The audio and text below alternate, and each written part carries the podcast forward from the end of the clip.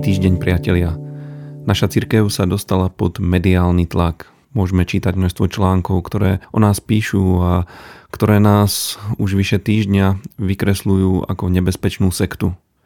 Ako skupinu, ktorá manipuluje ľudí, ktorá núti ľudí, aby im dávali peniaze, ako skupinu, ktorá zakazuje ľuďom čítať čokoľvek iné okrem Biblie, hovoria o nás, že vedieme ľudí, aby prerušili vzťahy a kontakty s neveriacimi, obvinujú nás z toho, že rozbijame rodiny a v neposlednom rade nás obvinujú z toho, že šírime nenávisť voči LGBT plus komunite.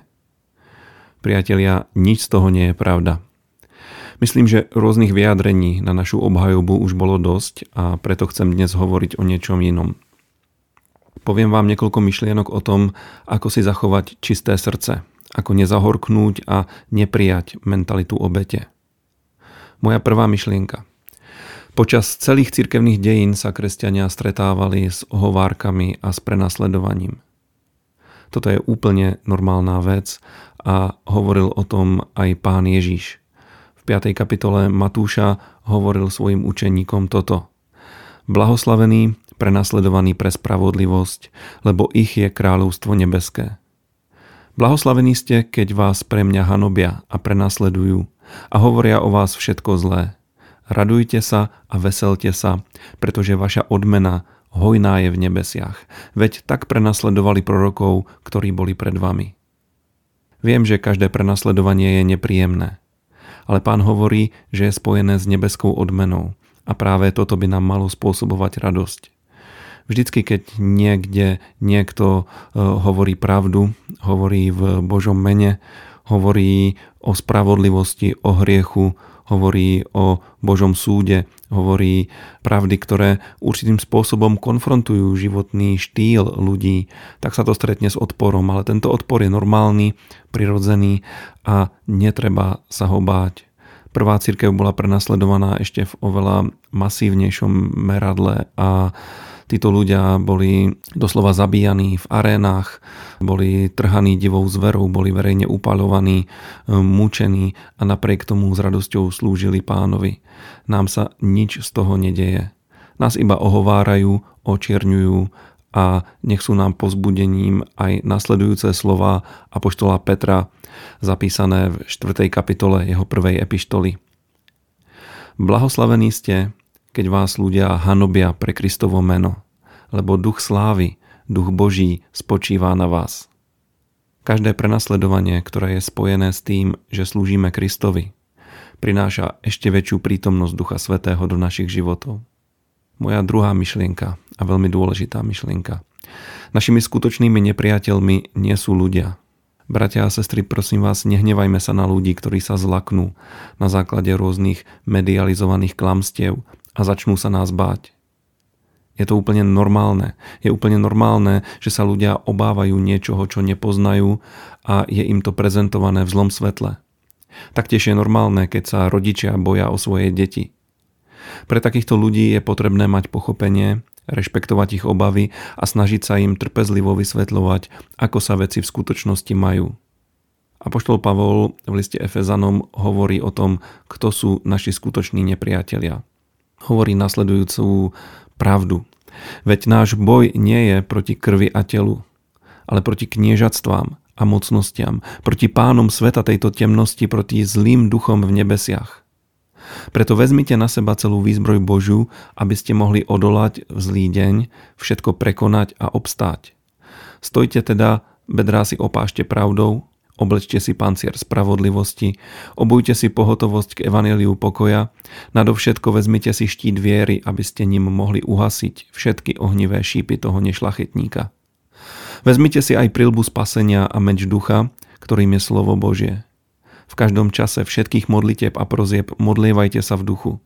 Dbajte pritom vytrvalo a proste za všetkých svetých, aj za mňa, aby mi bola daná reč, keď otvorím ústa zvestovať zjavne tajomstvo Evanielia, pre ktoré som poslom v putách, aby som ho otvorene hlásal, ako mi aj treba hovoriť. Všimnite si, že Pavol bol prenasledovaný. Bol uväznený a napriek tomu nepovažoval za svojich nepriateľov tých, ktorí mu to urobili. Pavol hovorí otvorene o tom, že náš boj je proti temným, zlým duchovným silám v pozadí. A práve tieto sily sú našimi skutočnými nepriateľmi. Na to, aby sme mohli bojovať tento boj, potrebujeme byť v dobrom duchovnom stave a mať celú plnú Božiu výzbroj. Byť ľuďmi viery, vedieť o svojej spravodlivosti, kázať evanelium, poznať pravdu Božieho slova, používať meč ducha, ktorým je Božie slovo a predovšetkým sa potrebujeme modliť. Potrebujeme byť aktívni ľudia. Pavol hovorí, že sa máme modliť v každom čase a máme sa modliť aj za ňo, aby stále kázal evanelium. A toto je veľké povzbudenie aj pre nás, ktorí sa nachádzame v tejto situácii. Priatelia, nech nás nič z toho, čo sa deje, nič z toho, čo o nás hovoria, nech nás to neodradí od kázania Evanielia. Nehambite sa za pána, nehambite sa za Božie slovo, nehambite sa za svoju církev a už vôbec sa nehambite za svojich pastorov. Je to veľmi dôležité. Zachovať tento postoj, byť smelý a nebáť sa. A moja tretia a záverečná myšlienka je, že sa potrebujeme naučiť odpúšťať a nedržať v sebe horkosť. Iba toto nás učiní silnými ľuďmi, ktorí za žiadnych okolností nestratia svoju radosť. Boh je dobrý, posilňuje nás a pozbuzuje nás aj v tejto situácii a aj ja vás všetkých pozbuzujem. Nedržme v sebe horkosť, zachovajme si radosť pánovu, slúžme pánovi a veľmi trpezlivo vysvetľujme všetkým ľuďom, ktorí nám kladú otázky, ako to v skutočnosti je. Nereagujme pobúrenie, nereagujme pohoršenie, Jednoducho čas je na našej strane a pravda vždycky vyjde najavo. Tak vás všetkých pozbuzujem, majte požehnaný týždeň a pamätajte na to, že sú blahoslavení ľudia, ktorí sú prenasledovaní pre spravodlivosť. Im patrí Božie kráľovstvo, im patrí Božia sláva a v ich životoch sa bude neustále prejavovať Božia prítomnosť. Buďte veľmi požehnaní a užite si týždeň, ktorý je pred nami lebo bude to opäť dobrý týždeň, lebo máme dobrého Boha. Majte sa krásne.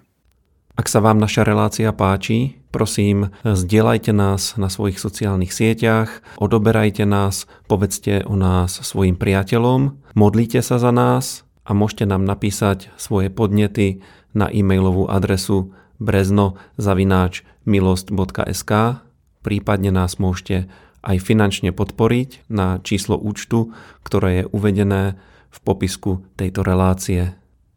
Ďakujeme vám.